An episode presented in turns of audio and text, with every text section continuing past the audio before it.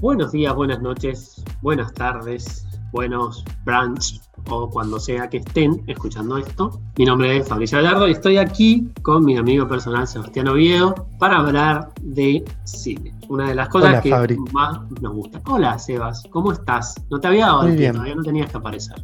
Ay, perdón, perdón. Me, me, oculto otra vez. Ahora sí, saludo. Hola Fabri, ¿cómo estás? Hola Sebas, muy bien.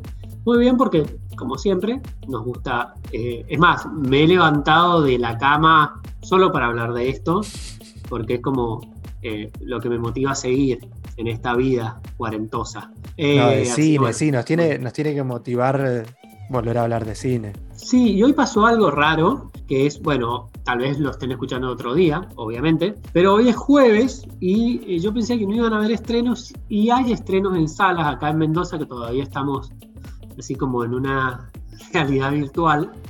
Eh, y que me sorprendieron algunas cositas que no, que no estaban previstas, así que ¿quién te dice que el fin de semana podamos volver al cine? Un ratito. Con, con restricciones, con distanciamiento, con... Pero... tarde. Yo, viste que de tarde hay menos gente también, es como... Sí, sí, sí, sí.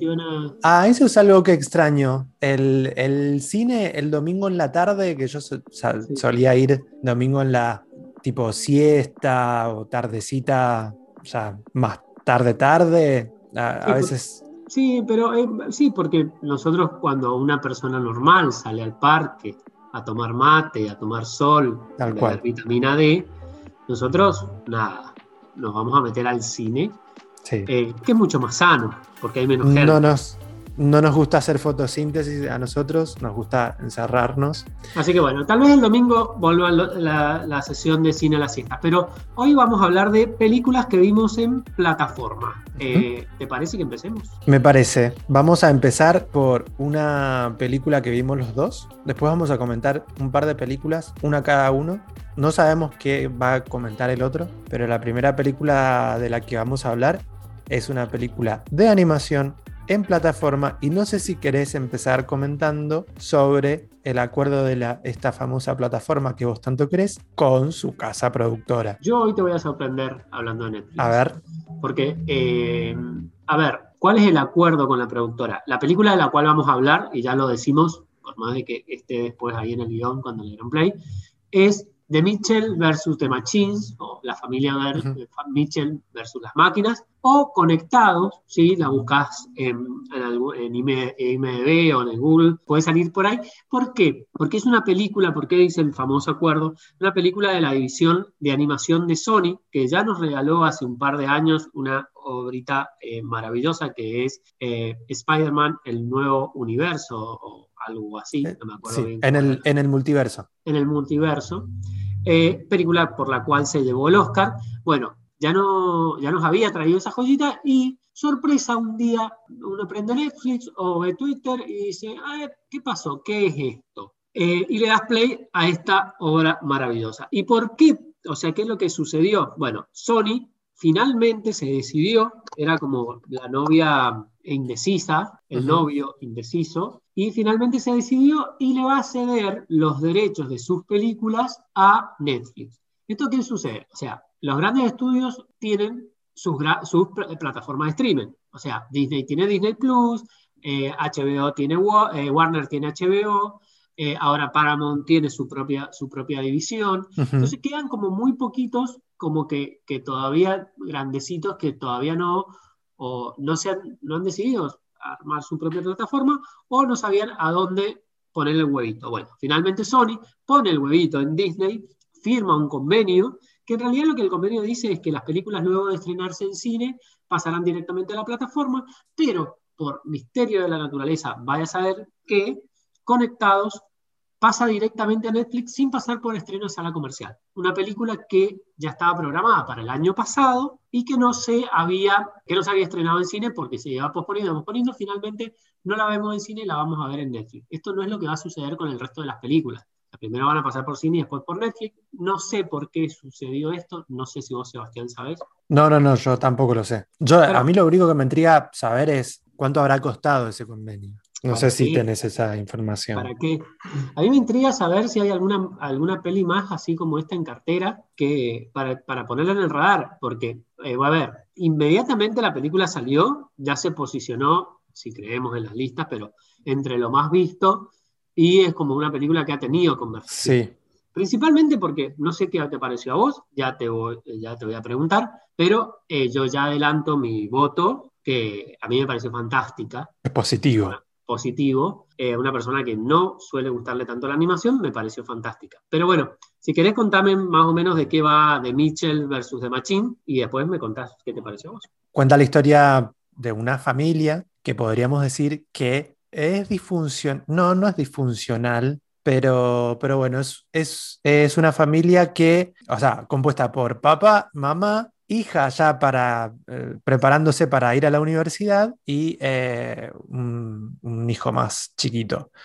Vemos claramente que la protagonista o, o, o, la historia se cuenta a través de la mirada de la hija principalmente y su deseo por eh, mudarse de ciudad e irse a California para estudiar cine es como me parece muy, muy contextual en el sentido de que también eh, se, pone un factor ahí como tipo condimento, que es el de la tecnología o las redes sociales o el software y cómo está metido muy solapadamente eso en, nuestras vidas y cómo termina convirtiéndose eso en una, en una especie de villano dentro de la película. No sé si querés meter algún bocado o si voy bien con lo que estoy contando. no, sé si vamos a hablar con spoilers o... Eh, vamos, eh, vamos a, bueno, en un principio yo ya di mi, mi posición, me adelanté mi, mi, resultado. Demos la premisa y después largamos spoilers. Yo creo que a la premisa le falta algo, pero no, no sé si todavía ya... Sí, básicamente tiene que ver con cómo, cómo el software se convierte, o cómo una empresa, digamos, no el software, se mm, convierte Ahí ya está spoiler. Yo diría, perdón, yo diría como esa familia, que para mí es, vos, vos decías, no sabes si funcional o disfuncional, para mí es disfuncionalmente funcional, eh, o sea, es funcional en los papeles, porque es una, la clásica familia tipo, sí. Eh, pero eh, trabajo tiene una relación bastante disfuncional para lo que estamos acostumbrados a ver, que a su vez es bastante parecida a cualquier familia. Yo, a mí me hizo acordar en parte a mi familia, yo creo que eso es uno de los grandes logros de la película, pero me estoy yendo de tema, a lo que voy y que me parece que es lo que le faltaba a la premisa, que en el medio hay un apocalipsis o un fin del mundo por algo que desencadena que esta familia tenga que luchar contra los villanos de turno que son las máquinas. Por eso es el título. Sí. De Mitchell versus The Machine. Y ahí se creo que la Sí, yo me, yo me estaba salteando un, un, escalón. Este, sí, sí, sí, ya estaba. Sí, sí, sí. pero, no, pero, sí, pero sí me parece como muy anecdótico y me parece que está muy bien metido ese componente en la película y obviamente no es casual que el, el, fundador o creador de esta Skynet que vemos en, en, en la película se llame justamente Mark. O sea, Sí, sí, sí, está como... No es casual. No, no, no. Es bastante intencional. Esa es básicamente la premisa. A mí la película también me gustó mucho. A ver, me esperaba como un factor sorpresa, pero ¿por qué? Porque, no sé, creo que no me pareció muy diferente a otras producciones que hemos visto hace un par de años. Se me ocurre en este momento intensamente que es de otro calibre totalmente distinto. Bueno, pero que no intensamente es una película que no envejeció bien. Yo a ese abuelo no lo voy a ir a visitar, así que no sé si envejeció bien. Bueno, a eso justamente me refería. Eh, de todas maneras, eh, esta es una película bastante distinta, pero me, hizo acordar a, intensamente en cuanto a experiencia. Me, quedo igual, o sea, desde, que, desde el momento en el que la vi hasta el día de hoy, eh, como que ha ido sumando puntitos, no ha restado. No, sé si eso eh, da cuenta de, mi gusto, de mi parecer. No sé si querés que lo ponga en una, en una calificación. No me a ver, no me parece una película brillante como para que, no sé, ¿vos crees que puede llegar a la temporada de premios del próximo año? Sin duda, yo para mí debería ganar el Oscar a Mejor Película Animada y te voy a dar mis motivos. Yo creo que puede, yo creo que puede llegar, yo creo que va a llegar, No, no, no, no, no sé cuáles son las películas que hay en carpeta del resto de las. En realidad los Oscars pero no sé.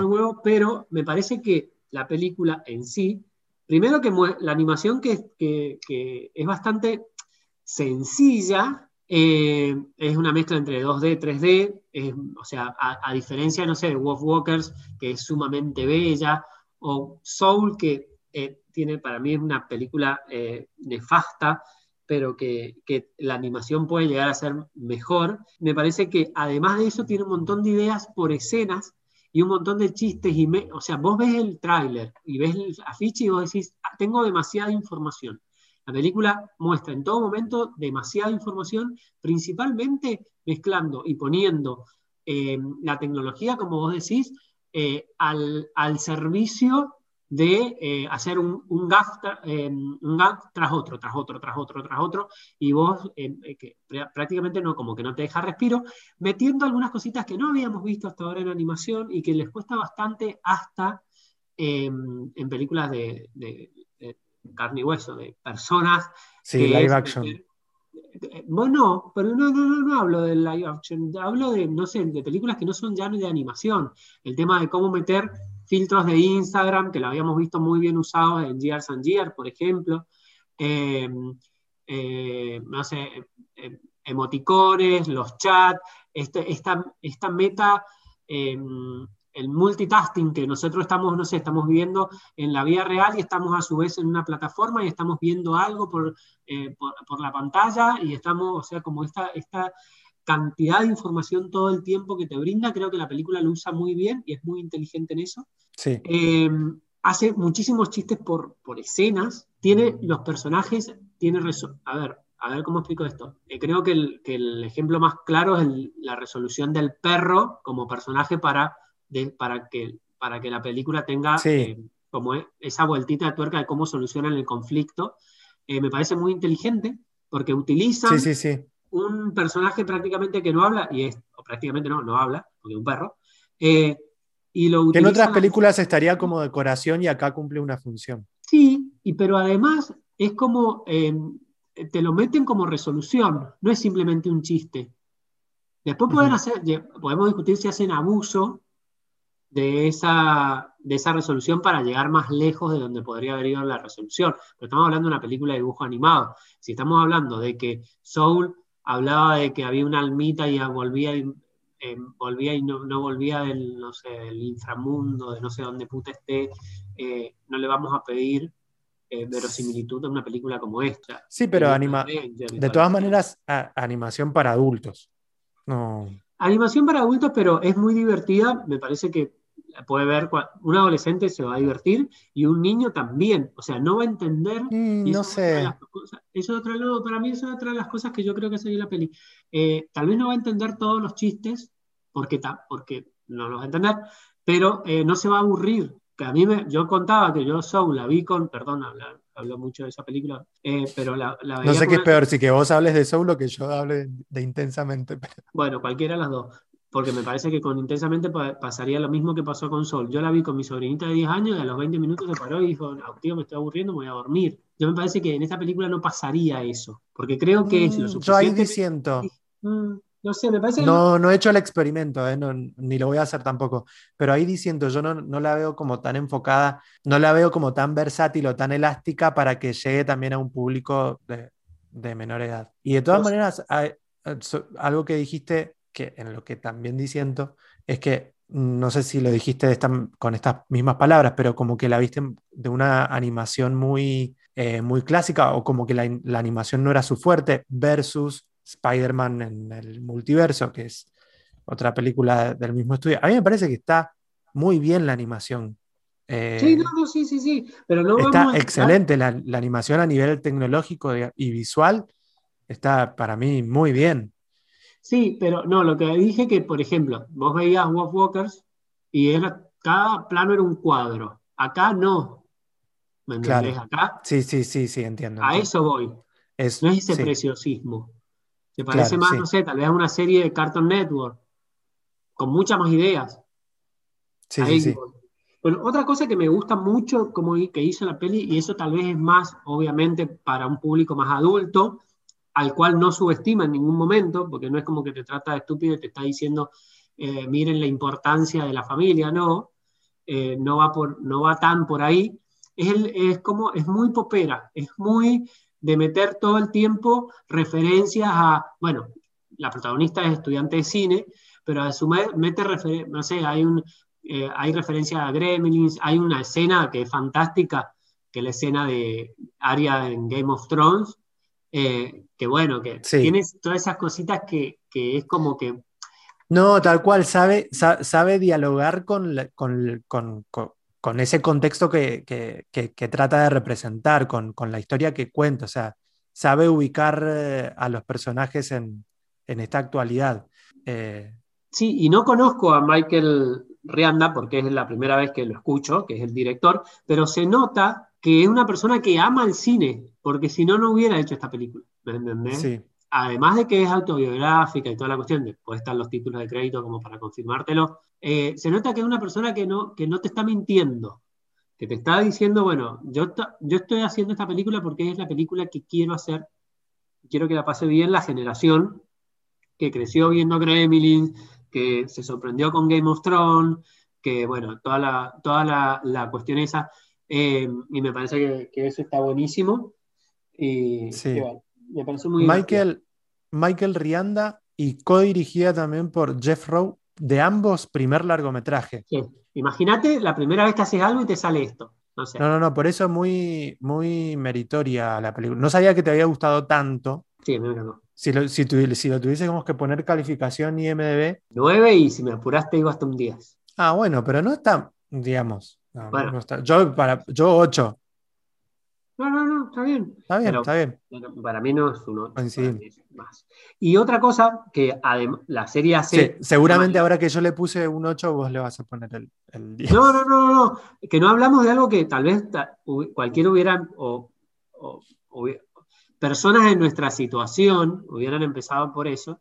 Eh, el personaje principal en una película de animación apta para todo público es LGTBIQ, o sea, y, te lo, en ningún momento te lo explican, en ningún momento hay una escena donde, donde ella, no sé, tiene que salir del closet. Hay una escena post-crédito que me parece que está para, más que para explicarte, para reforzar una posición eh, que no sé, que aparte hay una cosa que a mí me, me, pareció, que me sentí un poco mal al principio y después lo entendí, que vos cuando empezás a ver la película no, no sabes cuál es el género de la protagonista.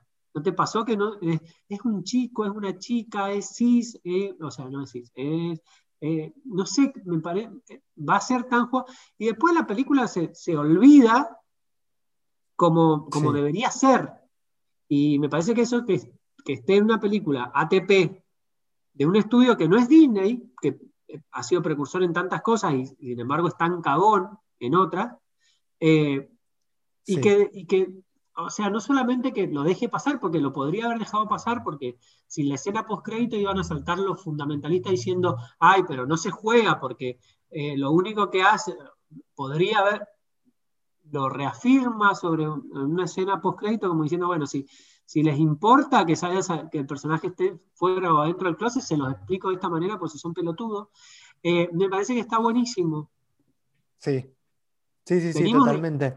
No me pasó eso al, principio con el personaje, pero, pero me, mm, me gustó mucho que, fuese, a ver, justamente, que sea un rasgo y no un elemento narrativo que haya estado subrayado.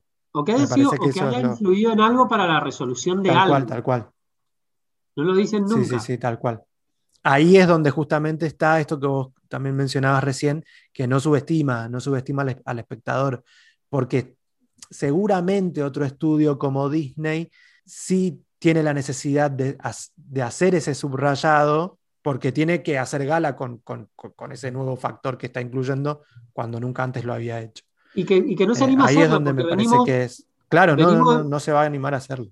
Venimos de Frozen, donde, ay, no, bueno, pero esa es lesbiana, no es lesbiana, que esto del otro. Frozen 2, no, o sea, no se anima. Raya no sé si la viste, pero pasa algo similar. No.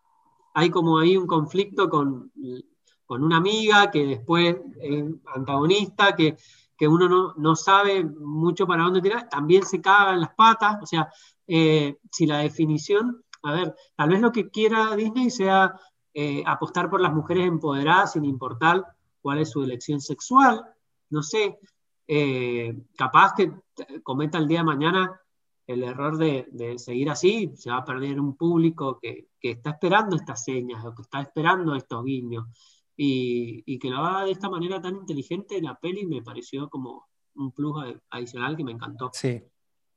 Sí, en ese sentido, sí, eh, la, verdad que es muy, muy inteligente The Mitchells versus The Machine. Pero bueno. más que recomendada. Más que y ahora vamos a hablar de recomendaciones, no recomendaciones yo quiero que me recomiendes algo, Seba, porque se viene un fin de semana largo, que no va a ser tan largo, que puede ser que sea largo, que no lo sabemos. Que... Yo no te voy a recomendar algo. ¿Por qué no? Ah, algo que no, bueno.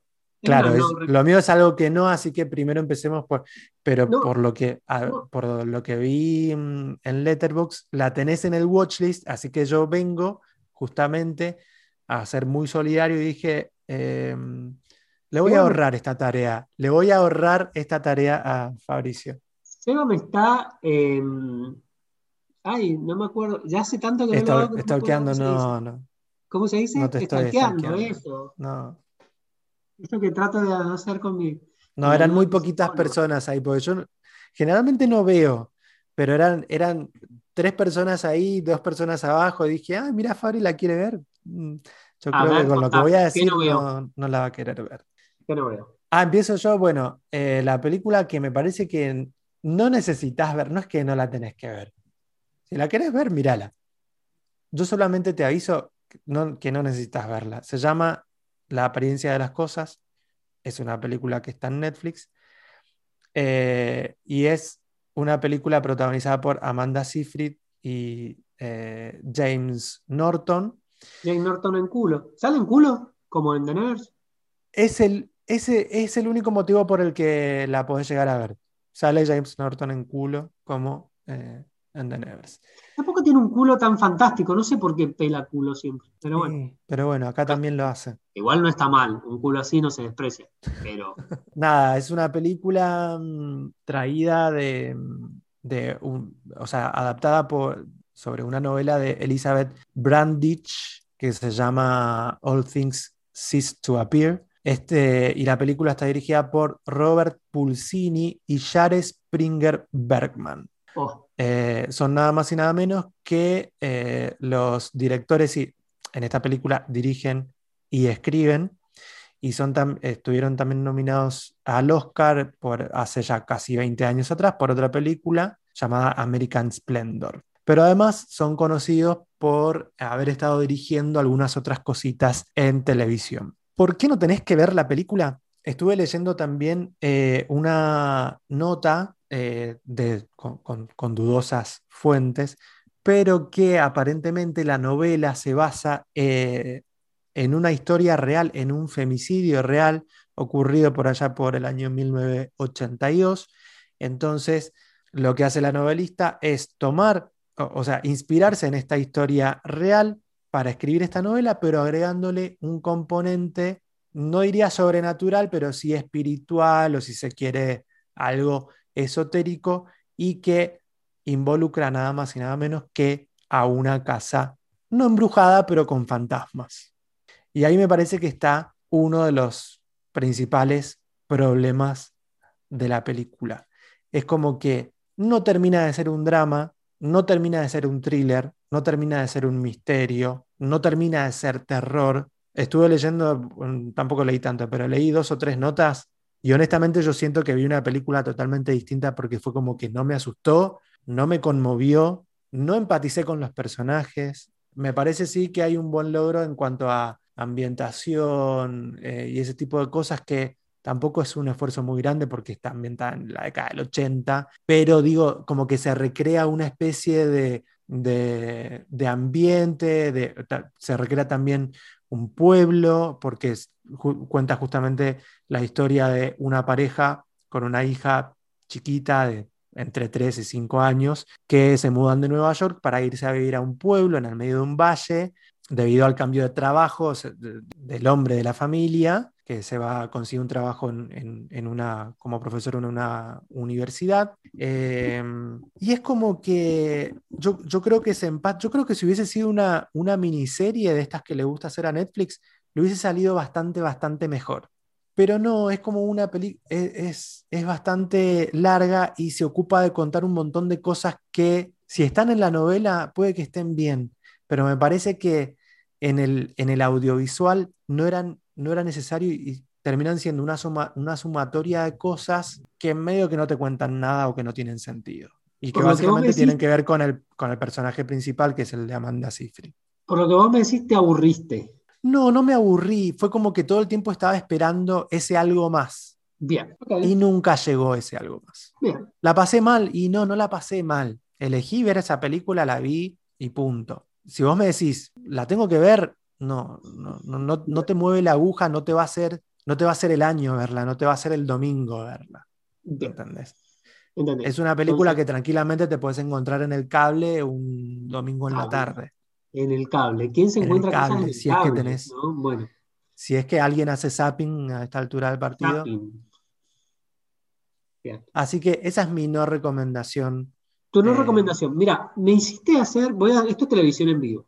Prácticamente voy a cambiar mi recomendación para recomendarte, iba a recomendar una comedia, pero te voy a recomendar otra cosa que vi, que tiene una mala puntuación mía en Letterboxd, de la cual me arrepiento tremendamente y que es muy posible que vaya y la cambie, porque tiene todas las cosas que vos estás diciendo. ahora quiero, ahora voy a chequear cuál es la mala calificación. para que vos te, para que vos te arrepientas de una calificación. Me estoy arrepintiendo porque, porque esta película de la cual te voy a hablar hace bien todo lo que vos estás diciendo que hace mal esta película con Amanda Seyfried y ese título enorme, larguísimo. Es una peli que eh, es canadiense, que se estrenó hace aproximadamente un mes en, Netflix y que a diferencia de lo, que vos, de lo que vos decís, todavía no digo el nombre porque ya sé que la estás por buscar, entonces todavía no te voy a decir cuál es, hace bien estas dos cosas que vos dijiste que esta hace mal, que hacía mal la,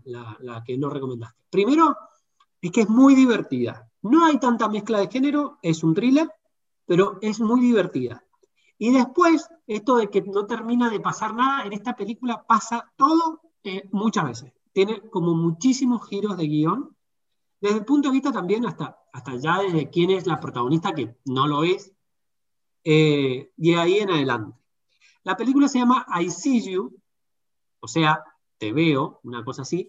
Tienen un póster que es fantástico y es un thriller en donde en un suburbio, en un pueblo, en un suburbio, desaparece un chico. Y paralelamente a la investigación que están llevando por la desaparición de ese chico, que ya había pasado hace mucho tiempo que desaparecieran chicos en las mismas circunstancias, la familia del policía encargado de investigar ese caso empieza a notar ciertas cosas en la casa. No es una película de terror, cositas. O sea, es la clásica, no sé, dejé una luz prendida, no, la dejé apagada, que esto el otro. Eh, entonces van, y a su vez la madre de esa, de esa familia, la esposa del policía, que está interpretada por una eh, muy desmejorada y muy mal eh, tratada cara que te hiciste en esa carita, ganadora del Oscar, Helen Hunt, que es aparentemente protagonista, y es la que yo digo que no lo es, tiene ahí una infidelidad, hay algo que está, una cuestión que está purgando, una culpa que está purgando, entonces hay un poquito de conflicto familiar, no va por ahí, está la investigación familiar, está la investigación policial de este chico, eh, tampoco va mucho por ahí, eh, va por otro lado.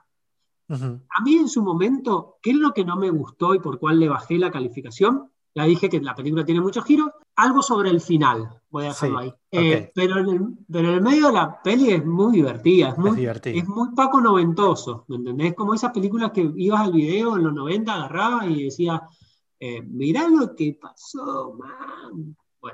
Bueno, para, yo ahora te hago una pregunta. Después de la descripción de la película que, hice, ¿la vas a ver o no la vas a ver? Porque si no la vas a ver, tengo dos cosas más para comentarte. No, espera, eh, no sé si alguien no la más la quiere ver y no sé, estará spoileando. Yo no la voy a ver. Es más, la estoy sacando de mi lista. No, no la voy a Bueno, mira, porque no, hace otras dos cosas la película. Trata de, trata de meter algo de 121 minutos, Sebastián. ¿Quién hace una película de terror de 121 minutos?